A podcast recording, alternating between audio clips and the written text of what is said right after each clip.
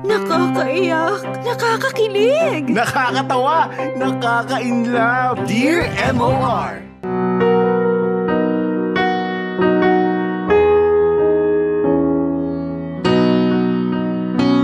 M O R. Magandang tanghali sa iyo, Popoy, pati na rin sa mga taong nakikinig sa inyo. Tawagin nyo na lamang akong Gab, twenty-six years old, taga Cavite at nagtatrabaho bilang admin staff sa isang real estate agency. Na-discover ko ang programa ninyo nang minsang mapakinggan ko ito sa isang uh, kaopisina ko. Ang sabi niya sa akin, pwede raw magpadala sa inyo ng mga kwento kaya nagbakasakali akong mababasa ninyo ang sulat kong ito. Popoy, bata pa lamang ako ay mahiya na ako. Hindi kasi ako gwapo. Sa totoo lang, medyo may katabaan ako, oily, at tigyawatin ang mukha. Hindi pantay-pantay ang mga ngipin ko, kaya nakakahiya rin naman ang ngumiti. Sa ganyan kong itsura, alam kong hindi ako mapapansin ng crush ko noong high school na si Rachel. Magkaibang magkaiba kasi kami sa itsura pa lang. Maganda siya, mabait, magaling mag-table tennis at nasa section one pa. Lalo tuloy akong nanliit sa sarili ko, Popoy. Pero sabi nga ng kaibigan kong si Mike, kung talagang gusto ko raw si Rachel, dapat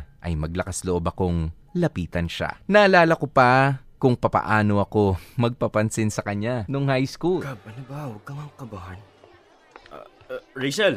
Oh, Dad? Hi. Um, ano, nagmerienda ka na ba? Gusto mo ng cupcake? Ito, dinalan kita. Busog pa ako eh. Salamat na lang ha. Ha? Uh, okay, sige, bye. Pre!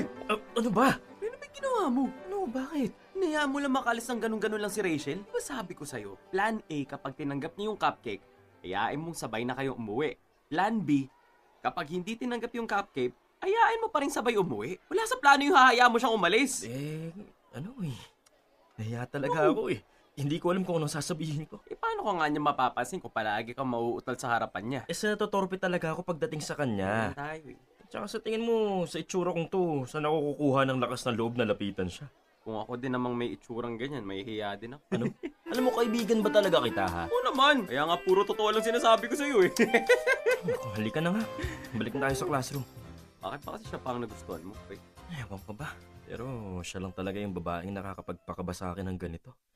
Diba, sabi ko sa'yo, nagsimula ito nung napanood ko siyang maglaro ng table tennis. Tapos, aksidente nagkatinginan kami. O tapos? Ayun. Nung nagkatinginan na kami, parang huminto yung mundo ko. Wala akong ibang nakikita kung hindi siya. Tapos pakiramdam ko, may sweet na background music sa paligid namin. Pre, tama na. Ang corny mo na. Ikaw kasi. Tanong ka ng tanong. Ay, sana talaga, no? Papansin man lang niya ako. Sana isang araw magkalakas ako ng loob na sabihin sa kanya lahat bago man lang tayo mag-fourth year. Mamaya niyan, hindi ko na siya makita sa college. Eh, mangyayari naman yan, pre. Kumagalala, iisip tayo ng paraan para mapalapit ka sa kanya. Kung tulungan mo kaya ako, pare. Eh? Tulungan mo na lang ako. Yung mga hindi ko kayang iabot sa kanya ng personal, ikaw na magbigay. Ano? Tama, ganun na nga. Ganun na lang gawin natin. Sige na, uy. Pre, malala ka na talaga. Ano? Gagawin mo pa akong tulay? Ewan ko sa'yo, pero sige, sige. Basta lahat ng assignment ko, ha. Kapahan, Graham. Hingang malalim. Dad?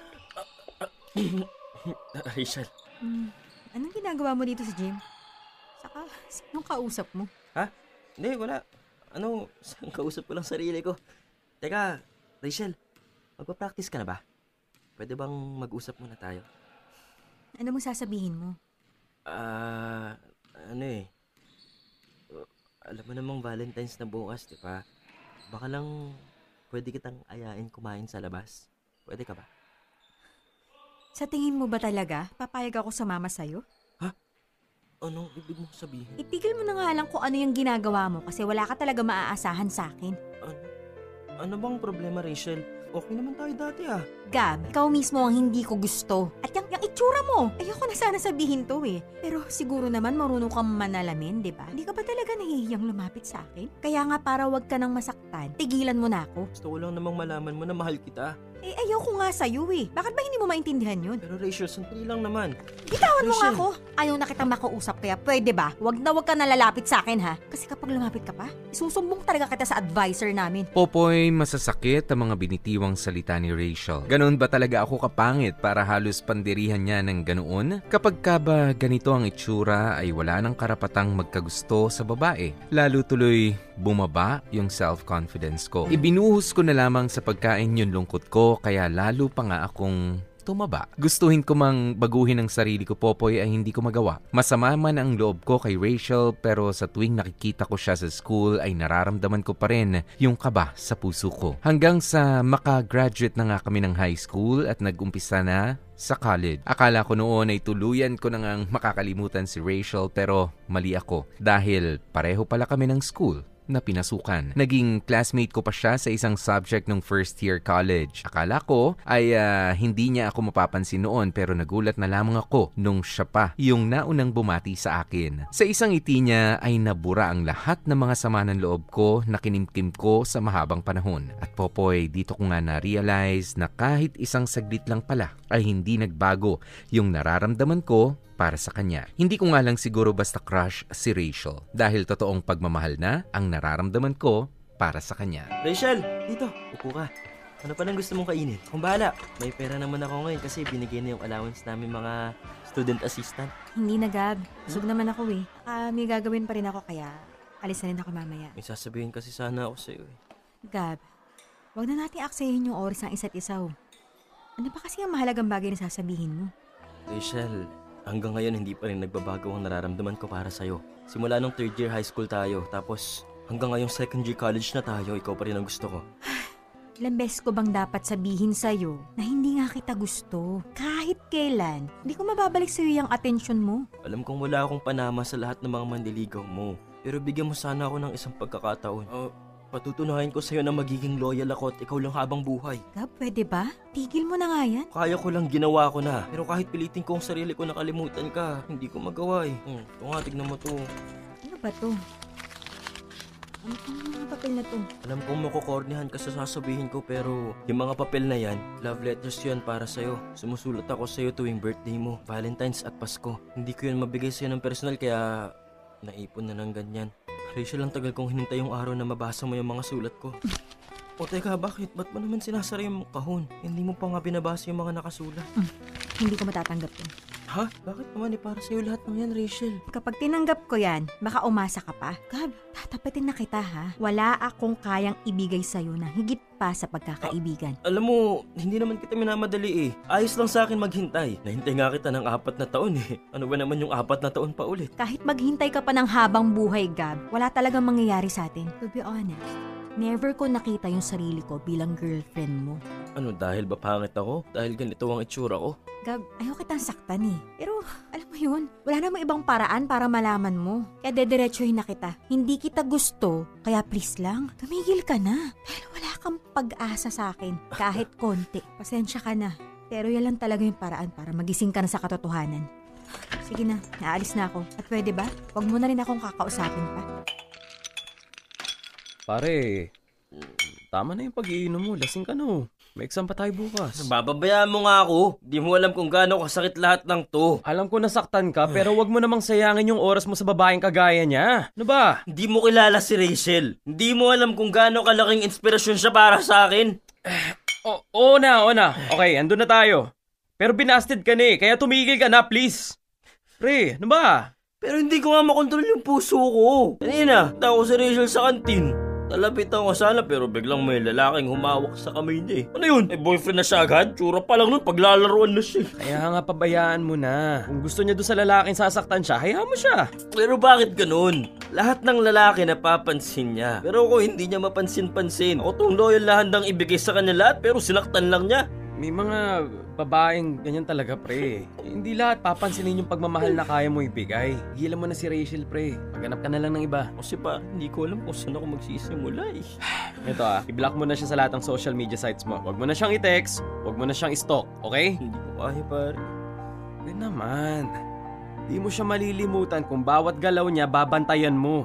Gumising ka na nga. Apat na taon na ng buhay mong sinayang mo sa kanya. Durog na durog ako noon, Popoy. Akala ko may pag-asa na ako pero sa pangalawang pagkakataon ay nasaktan ako sa pambabasted sa akin ni Rachel. Pinilit kong makabangon noon at sinunod ang kaibigan kong si Mike. Binlock ko si Rachel at uh, hanggang sa kaya ko ay hindi ko na rin siya pinapansin pa. Pero nahirapan ako dahil araw-araw ko pa rin siyang nakikita. Kaya nung magta-third year college na kami, ay lumipat na ako ng school. Gusto kong magbagong buhay. Gusto kong magsimula ulit na hindi kasali si Rachel. Hindi madali pero kinaya ko. Nakagraduate ako, Popoy, ng college at nakahanap ng trabaho. Sa call center ako unang nakapagtrabaho pero after two years ay lumipat nga ako dito sa real estate agency. At sa paglipas nga ng mga taon ay dito ko na unti-unting binago ang itsura ko. Inayos ko ang aking pananamit at nagbawas na rin ako sa pagkain na lalong nakakataba. May mga nakilala na rin akong ibang babae at nagsimulang makipag-date pero wala rin namang natutuloy sa seryosohang relasyon. Sa edad kong twenty-six years old, wala man akong girlfriend, alam ko naman sa sarili ko na masaya na ako. Kumusta ka na? Okay lang naman. Pero grabe ha, hindi talaga ako makamubuon sa itsura mo ngayon eh. Ibang-iba ka na. Hindi na lang ako magugulat kung maraming babae na yung magpapapansin sa'yo ngayon. Ha? Wala ha? Walang ganyan. Ano ka ba? Mm-hmm. Ganyan ka rin ba mag-deny sa asawa mo? Asawa? May wala akong asawa. May wala nga akong girlfriend eh. We, seryoso ka ba dyan? Oo nga. Bakit parang di ka makapaniwala? Eh, kasi sa itsura mo ngayon. Oh. Kahit sino yatang babae, mapapasagot mo eh. Sus, parang di naman. Anyway, saka na pala nagtatrabaho ngayon? Ha? Uh, sa ano, real estate agency. Mm. Mag-aapat na taon na rin ako doon. Uy, ayos ha. Tagal mo na rin pala doon. Siguro, malaki na yung sweldo mo, no? Naman sobrang laki. Tapat lang naman para makapagbigay kina mama ng panggasos sa araw-araw at pambayad sa kinuha kong bahay. Talaga? May bahay ka na? Oo eh. Eh, kumuha ako ng bahay. Wow! Grabe, ang galing naman. Susunod niyan, may sasakyan ka na rin, no? Pag kinaya. Pero sa ngayon, ito muna yung focus ko. Mahirap nang mapasubo sa mga ganyang gastusin tapos hindi ko rin man pala kayang bayaran. Alam mo, nakakatawa. Ganda ng mga plano mo. Oo ba? Hindi naman. Ikaw nga, ikaw ba? Ano, kamusta na? Saan ka na nagtatrabaho ngayon? Ah, sa may pharmacy sa bayan. Ay, talaga ba? Alam mo, lagi akong bumibili doon ng maintenance ni mama pero hindi pa kita nakikita doon. Ah, eh, kasi kaka-assign lang sa akin sa branch na yun eh. Hmm. Nag-request ako na magpalapit kasi nahihirapan kaya akong bumiyahe. Ibig sabihin pala, hindi ka na lumipat ng bahay. Kalain mo yun. Taga dito-dito lang tayo pero ngayon lang ulit tayo nagkita. Actually kasi, kakabalik lang namin dito. Nangungupahan kasi kami talaga sa Alabang noon eh. Pero may mga pangyayaring hindi inaasahan. Kaya eto, dito muna kami ulit tumira ng anak ko sa bahay ni mama. Anak? May anak ka na? Ah, oo. May asawa ka na pala. Teka, k- kailan ka kinasal? Congrats ha. Uy, buti ka pa nahanap mo na yung dawan mo. Wala akong asawa. Ano? Pa- paano wala? Ibig sabihin ba hindi kayo kasal? Iniwan ka? ay, ay. Sorry, sorry. Okay lang. Naiintindihan ko naman eh. At teka, mukhang kinakawayan na tayo ni Monica oh. Magsisimula na yata yung program. Ah, oo nga. Akala ko ay pagsisisihan ko yung pagpunta ko sa reunion namin, Popoy, pero hindi ko inaasahan ang mga nangyari. Nanalo pa nga ako ng cash gift sa raffle. Hindi ko rin inaasahan na puro papuri ang maririnig ko mula sa mga batchmates at sa mga classmates ko. Yung dating panunukso ay napalitan ng magagandang salita. Siyempre, hindi ko rin malilimutan yung mga sandaling nakikita. Nakita ko ulit at nakausap si Rachel. Nagbago man siya physically dahil medyo siya naman yung nadag- na- nadagdagan ng timbang at medyo stressed ang mukha. Ay ganun pa rin kalakas ang dating niya sa akin. Popoy, nang makausap ko nga si Rachel, ay naramdaman ko ulit yung kaba sa puso ko. Yung kaba at kilig na hindi ko naramdaman sa dami ng mga babaeng nakilala ko na. Na-realize ko na kaya siguro wala akong seneryosong ibang babae kasi kahit matagal na panahon na pala ang lumipas, si Rachel pa rin talaga ang nilalaman ng puso ko. Hashtag Dear M O R Sinayang. Simula nung reunion, Popoy, ay marami akong friend requests na natanggap mula sa dati kong mga batchmates. Hanggang sa naalala ko ay naka, nakablock nga pala sa akin si Rachel. In-unblock ko siya sa Facebook at uh, in-add ko na siya ulit. Naging friends kami at uh, ini-stalk ko ang uh, profile niya. Malaki na rin pala yung anak niyang lalaki. Siguro mga anim o pitong taon na rin yun. Nung una ay nahihiya pa ako mag-chat sa kanya pero siya yung unang nag-wave. Dito na nga nagsimula yung pag-uusap namin ulit. Hanggang sa isang araw ay nagkalakas loob akong yayain si Rachel na lumabas. May gusto ko pa bang orderin, Rachel? Wala na. Okay na ako sa mga kinain ko, no? Ganun ba? Bibili ko lang ng burger si Michael. Paborito yun ng anak mo, di ba? Ha? Teka, paano mo nalaman? Ha?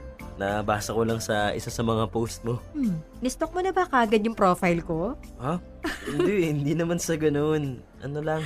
Ano ka ba? Okay lang. Tiyanin ko rin naman yung profile mo, saka mukhang totoo nga yung sinasabi mo. Ha? Al- ano sa mga sinabi ko? Na wala ka pang girlfriend.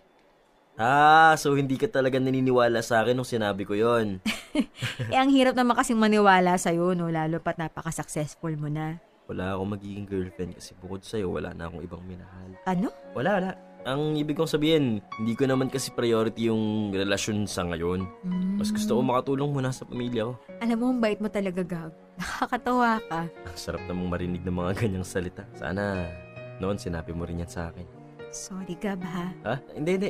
Okay na yun. Ano ka ba? Okay na ako. Tagal na rin yun, tsaka nakamove on naman na ako eh. Hindi naman kita mapipilit nun kung ayaw mo talaga sa akin, di ba? Hindi naman kasi talaga tayo bagay nun. Hindi naman yung itsura yung problema mo eh. Pero yun yung dinahilan mo sa akin, kaya sabi mo wala akong pag-asa sa'yo. Sinabi ko lang yun, kasi ayoko nang kinukulit mo ko. Kaya sorry kung nasaktan kita noon. Ang totoo niyan, gusto ko kaya yung pagiging chubby mo. Oh, yun naman pala eh. Eh bakit parang galit na galit ka sa akin nun? Oh, lalo na nung high school, nalala mo? Eh, kasi nalaman ko pinagpustahan niyo ko. Nalaman ko rin na bukod sa akin, may iba ka pang pinapormahan. Ako? Teka, may ibang pinapormahan? Alam mo kasi nungalingan niya na. Nalaman ko rin na mahilig ka sa gulo lalo na kapag nagagalit ka. Wala ka raw sinasanto. Ano? Saan mo ba napulot yung mga yan? Sa buong buhay ko, wala pa ako nasapak. Ngayon pa lang. Ha? Anong ibig mo sabihin? Kung sino yung loko-loko na nagsabi sa'yo ng lahat ng kasinungalingan na yan, sabihin mo sa kanya, sasapakin ko talaga yun. Si... Si Mike yung nagsabi. Mike? Sinong Mike? Si Mike. Yung kaibigan mo nung high school. Si Mike? As in, si, si Mike na palagi kong kasama? Teka, totoo ba yung sinasabi mo? Oo naman. Kasi nung high school, sabi niya, crush mo raw ako. Pero wag daw akong magpapadala sa'yo. Kesyo, kahit hindi halata, babaero ka raw. Saka yun nga, sa gulero pa. Walang yung Mike yan, oh. Akala ko kaibigan ko siya, yung pala, traidor. Grabing sakit yung naranasan ko ng mga panahon na yun, tapos siya yung dahilan ng lahat ng yun. Kapal naman ang mukha niya. Huwag lang talaga siya magpapakita sa akin, hindi ko alam may magagawa ako sa kanya. Uy, Gab, ano ka ba? Nakakainit naman kasi ng dugo eh. Handa raw siya maging tulay, yun pala. Siya pa yung naging anay na maninira ng kapwa niya. Sa kanya pa ako umiyak nun ha. Sa kanya pa ako nag-open up na sawang-sawa na ako sa buhay ko. Kitang-kita niya kung paano ako nasasaktan. Yun pala, makita ko lang talaga yung lalaking yan, lagot siya sa akin. Hindi na pala kayo nagkikita ni Mike? Hindi na. Nung lumipat kasi ako ng school ng college, nabawasan na yung pag-uusap namin. Wala na din naman akong balita sa kanya pagka-graduate ng college. Tama pala talaga yung kutub ko. Kaya parang wala kang ideya sa mga nangyayari. Ano bang ibig mong sabihin? Ay, si Mike. Siya yung tatay ni Michael. Ano? Naging kami ng third year college tapos, ayun, napuntis niya ako nung mag-fourth year college na. Kaya tumigil ako sa pag-aaral nun. Sandali na, totoo ba yung mga sinasabi mo? Eh bakit? Bakit kahit isang picture sa profile mo parang wala naman ako nakita? Simula kasi last year, hindi na naging okay yung relasyon namin. Hindi lang kami nag-aaway hanggang sa kasawaan na. Kaya, ayun, nauwi sa hiwalayan. Maasa pa ako noon na babalik siya pero wala. Wala siyang ginawang paraan. Kaya isang araw, sa sobrang buwisit ko, pinagbubura ko lahat ng pictures namin sa Facebook. Rachel, sorry ha, hindi lang talaga ako makapaniwala sa mga nangyayari. Mahirap ba talagang paniwalaan? Well, kahit naman ako eh. Hindi ako makapaniwala na mahuhulog ako kay Mike. Nung nabuntis na ako, sobrang galit ng mga magulang ko. Niinit kami paghiwalayan pero wala, pinaglaban ko siya. Pagkapanganak ko, nag-aral ako ulit para makagraduate at magkaroon ng maayos sa trabaho. Supportive naman si Mike sa totoo lang. Matino naman siya kahit palagi siyang nagbibiro. Nung makahanap ako ng trabaho, ayun, nag-live-in na kami tapos nangupahan. Doon nga sa Alabang, kasama yung anak namin. Unti-unting natanggap ng mga magulang namin. Ayun, masaya naman sana yung relasyon namin eh. Hanggang isang taon nga, basta eh, ibang-iba siya sa Mike na nakilala ko dati. Kinakausap ko naman siya pero wala naman siya sinasabi. Palagi nakasigaw, napabayaan ko na raw siya, kaya nauuwi lang lagi sa away yung usapan namin. Ang sa, ayun nga, nagamon siya ng hiwalayan. Wala naman ako nagawa. Pumayag na lang ako. Hindi na ba kayo nag-usap pagkatapos na? Hindi na eh. Pinatawagan ko siya pero palit na yata ng number. Ano na kayo na kaya ng pabayaan ng ganyan? Hindi man lang nagpaparamdam sa inyo. Eka, alam mo ba kung nasan siya? Huli kong balita, sa Mindoro daw. Probinsya ng tatay niya. Nabanggit sa akin nung isa sa mga pinsan niya. Na talaga yung Mike na yan. Bubuhay binata siya dun tapos kayo oh, pababayaan niya dito. Di ako papayag na ganyan niya kayo ah. Gab, okay lang naman kami. Hayaan mo na yun. Balik naman niyo kung gusto niya. Hindi, hindi. Alam mo akong bahala. Gagawa ko ng paraan para matuuhan yung lalaki niya. Popoy, sunod-sunod ang mga pasabog na narinig ko noon mula kay Rachel. Hindi ko akalain na tatrade to rin ako ni Mike at talagang aagawin ang nag-iisang babaeng minahal ko. Ang kapal na mukha niya, Poy. Gustong gusto kong makaharap si Mike para ilabas sa kanya ang lahat ng galit ko kaya hinanap ko siya. At sa loob nga ng mga buwan na ginugol ko sa paghahanap kay Mike, ay hindi ko iniwanan si Rachel. Nanatili ako sa tabi niya. Ipinaramdam ko sa kanya na kahit na wala na si Mike, ay handa akong samahan siya at alalayan siya. Na kahit na lumipas na yung mahabang panahon at nagbago na ang maraming bagay, ay may isang bagay pa rin na hindi magbabago. At yun ay yung pagmamahal ko para sa kanya. Oh, Gab! Halika, pasok ka. Ah, nga pala, may dala akong pagkain. Sige, Michael, dun ah, salamat. Ay, wala pa eh. Sinusundo pa lang ni Mama sa school. At teka, uh, ano ba lang gusto mo? Uh, juice, pag nabla kita? Ah, hindi na, hindi na. Huwag na. Ang totoo niyan, may sasabihin sana ako eh. Ah, ano yun? Nakuha ko na yung contact number ni Mike. Alam ah. ko na rin kung nasan siya. Nasa Quezon City lang pala ang loko. Quezon City? Akala ko ba nasa Mindoro siya? Wala na pala siya dun, magtatatlong buwan na. Lumipat siya ng Quezon City sa ate niya. Ganun ba? Tinawagan ko siya kagabi. Ha? Eh, anong sabi niya? Kamusta raw siya? Ayos lang daw siya. Nakamusta rin siya sa akin pero hindi ko sinabing may alam ako tungkol sa inyong dalawa. Ito yung number niya. Tawagan mo siya para makapag-usap kayo. O kung gusto mo, puntahan natin siya. Ilang oras lang naman yung biyahe mula dito sa Cavite hanggang sa Quezon City. Eh, hindi. Wag na. Ako na siyang guluhin. Isa pa, higit isang taon na rin naman na lumipas. Ayaw na talaga niya sa amin. Kaya wala siyang plano balikan kami. Itawagan mo nga siya. Usapin mo para malaman ang naghihintay kayo rito. Kung gusto niya talaga kami makita, siya mismo yung gagawa ng paraan. Pero Rachel... Gab, okay na yun. Sapat na sa akin na malamang buhay pa siya. Maraming salamat sa lahat ng tulong mo, ha? Tao po! Sino yan? Oh! Gab! Gabi ka nga! Ako nga, Mike. Grabe, pre! Laki ng pinagbago mo! Halika, halika! Pasok, pasok! Ako, hindi ka naman nagsabi na ngayon ka pala dadalaw sa akin. Di man lang tuloy kita na pagluto ng masarap-sarap. Teka, kumain ka na ba? Anong gusto mo? Hindi, mamaya na lang, pare. Busog pa naman ako eh. Okay, sige, sige. Ano nangyari sa'yo? Tagal mong walang paramdam ah. Ah, oo nga eh. Magsa seven years na yata nung huli tayo nakita. Eto, ayos naman ako. Ikaw, kumusta ka na? Hmm, ayos naman. Busy sa trabaho pero minsan nagbabakasyon para naman makapagtanggal ng stress. Teka nga, eh, bakit ka pala nandito sa Quezon City? Um, ano, kailangan kasi ni ate ng katulong sa negosyo niya dito eh. Sabi ko, ako na lang, total, wala naman ako ginagawa ngayon. Hmm, ngayon. Teka, bakit? Ano bang ginagawa mo dati? Ha? Ah, ano, may trabaho ako sa Alabang, sa call center. Pero napuringan ako, kaya yun, nag-resign ako. Oh, bakit umalis ka pa dun? Eh, alam ko, malaki magpasweldo sa call center ah. Hindi rin, pre. Mas malaki pa nga yung pinapasweldo sa akin ni ate dito eh. Ah, talaga ba?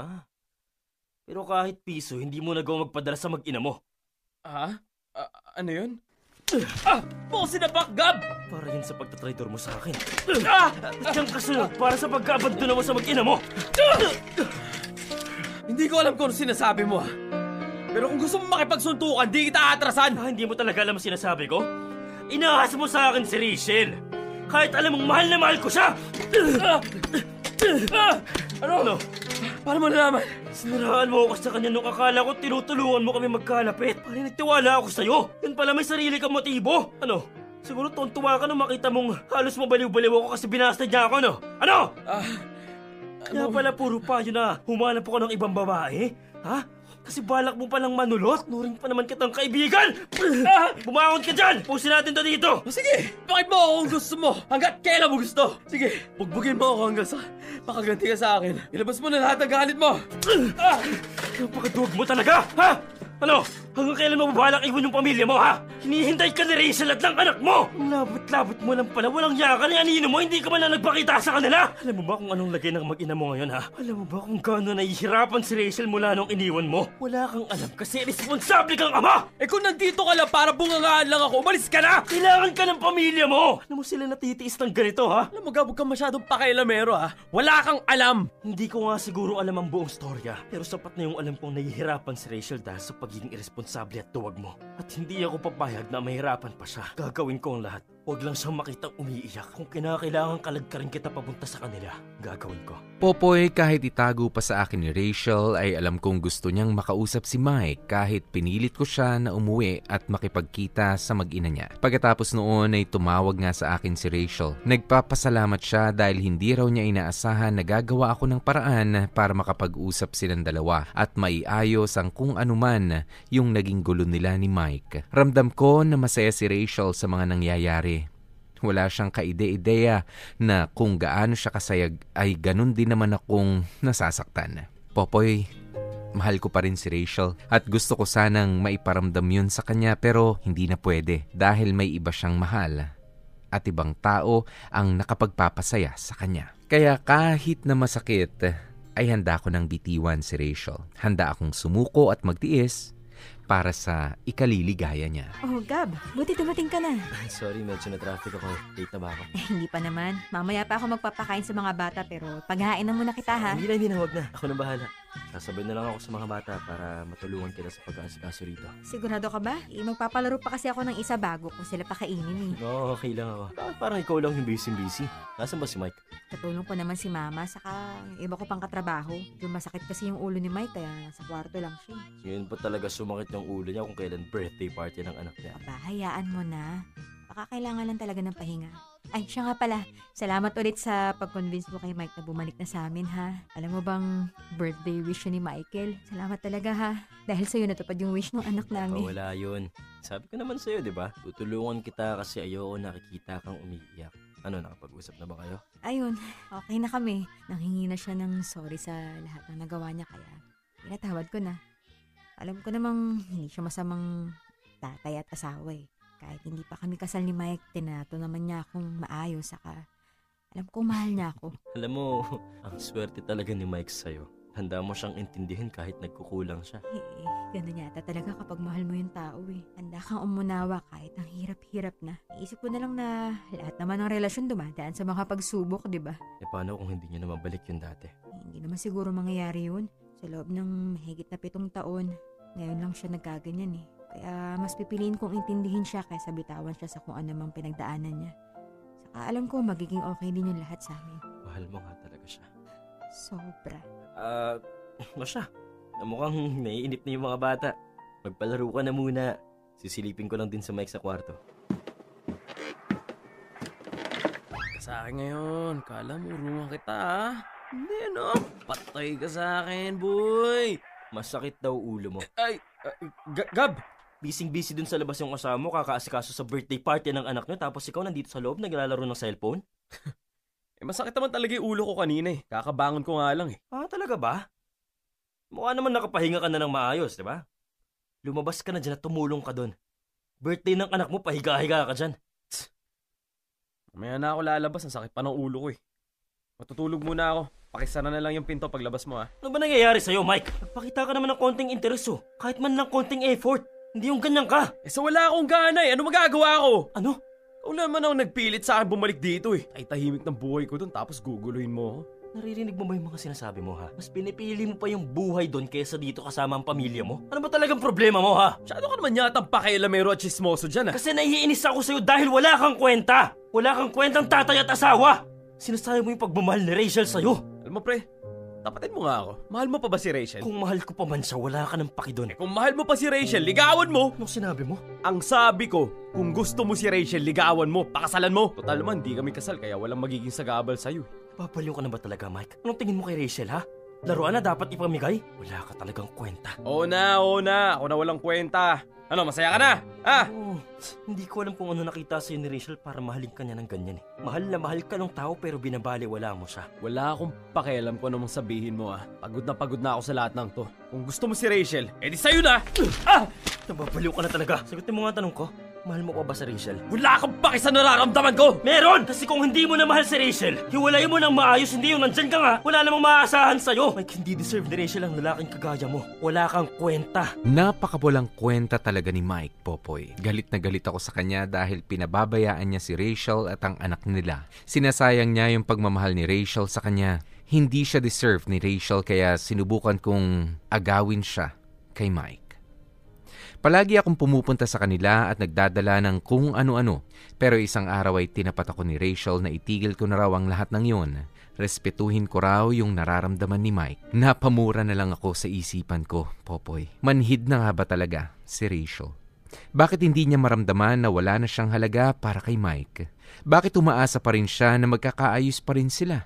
Samantalang nandito naman ako na handang mahalin siya ng buong buo. Pero bakit hanggang ngayon ay hindi niya yun makita-kita? Gusto kong maghiwalay na sina Rachel at Mike dahil ayoko nang nakikitang nasasaktan si Rachel sa mga pambabaliwala sa kanya ni Mike. Masyado bang gahaman o madamot yung kahilingan kong yun, Popoy? Ewan ko. Hindi ko alam.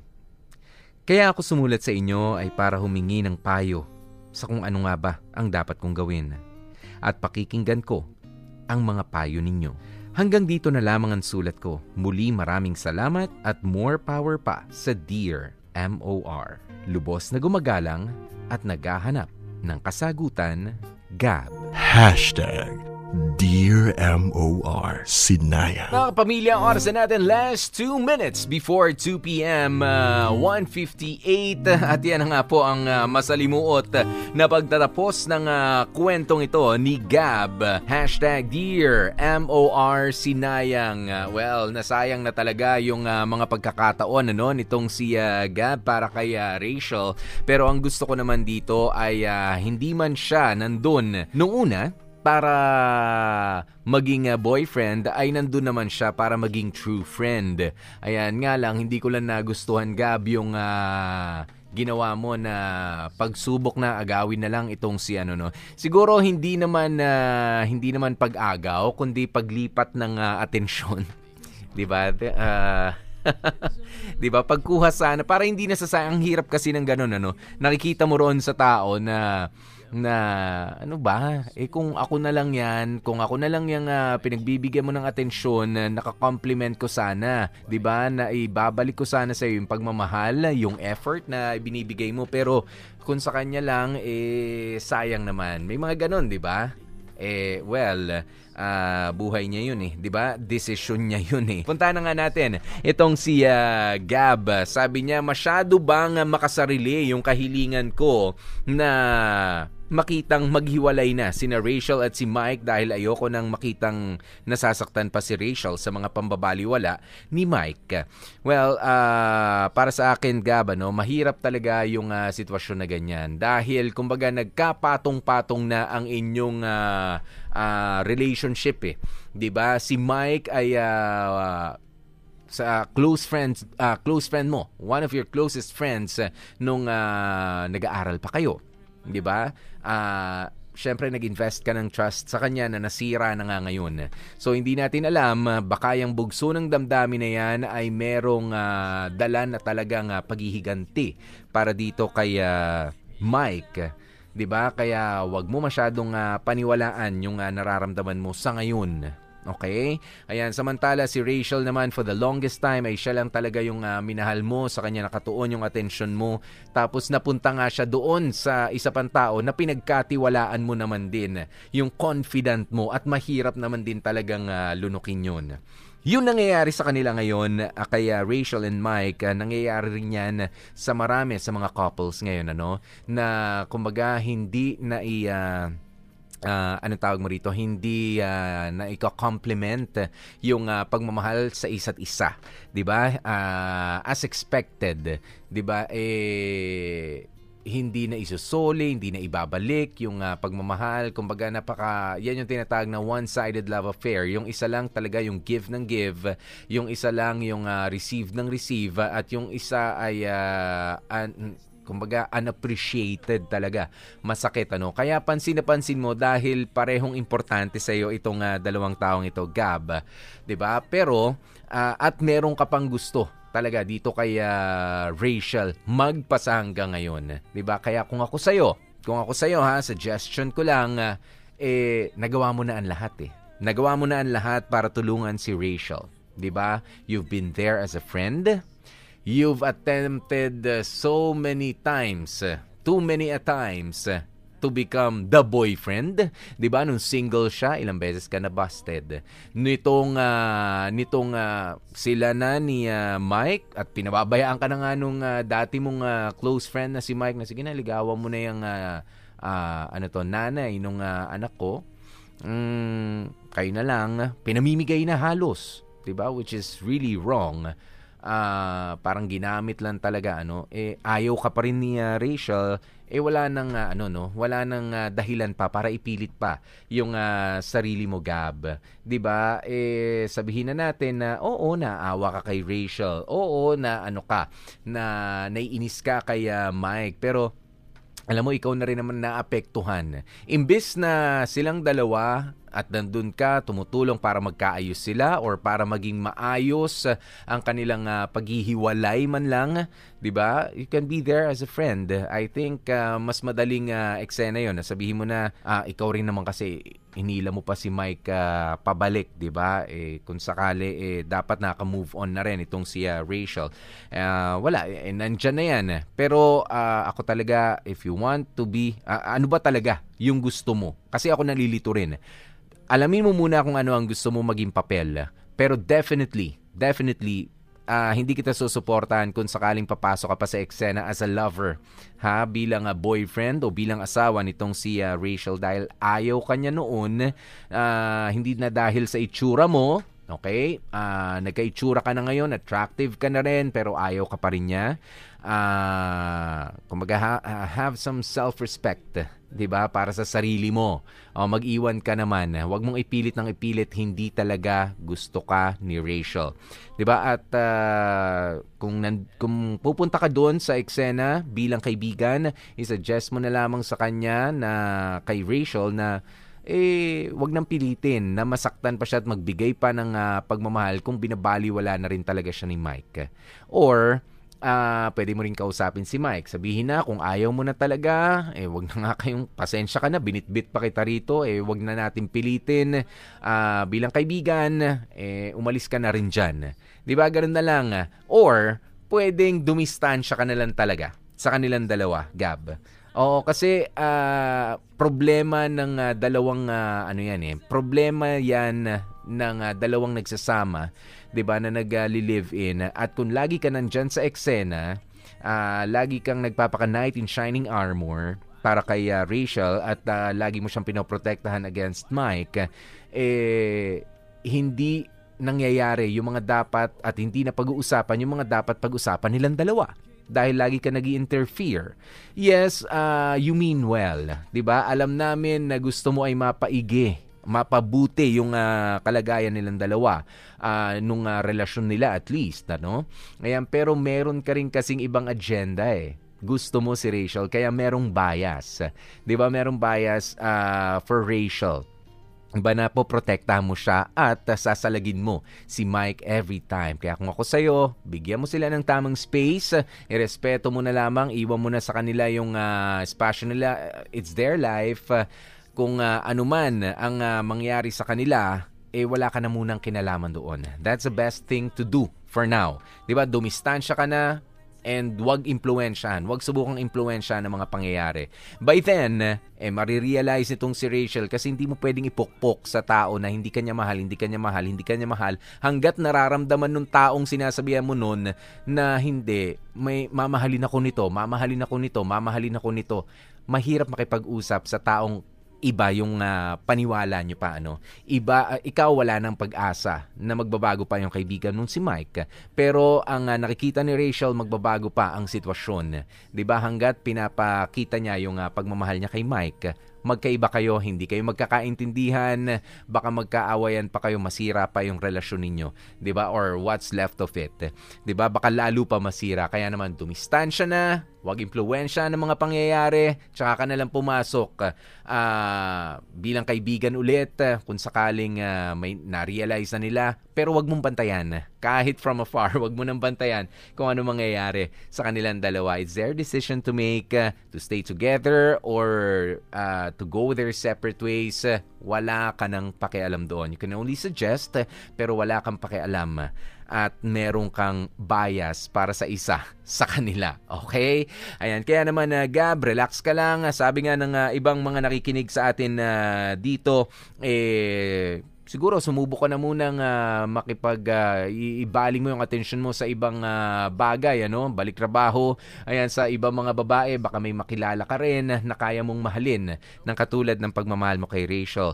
Mind you, eh kayang-kaya mo pala magmahal ng talagang uh, unconditional katulad ng ginagawa mo kay uh, Rachel. Yes, there can only be one Rachel, pero ang totoo dyan, ang pinaka-lesson ay kaya mong magmahal ng ganung katindi, and uh, you have nothing to be ashamed of, uh, Gab. Okay? Hindi dapat ikahiya yung uh, ganoon. Bukas ulit, ulitin po natin ng uh, pagsasama-sama natin dito sa ating tanghalian tambayan.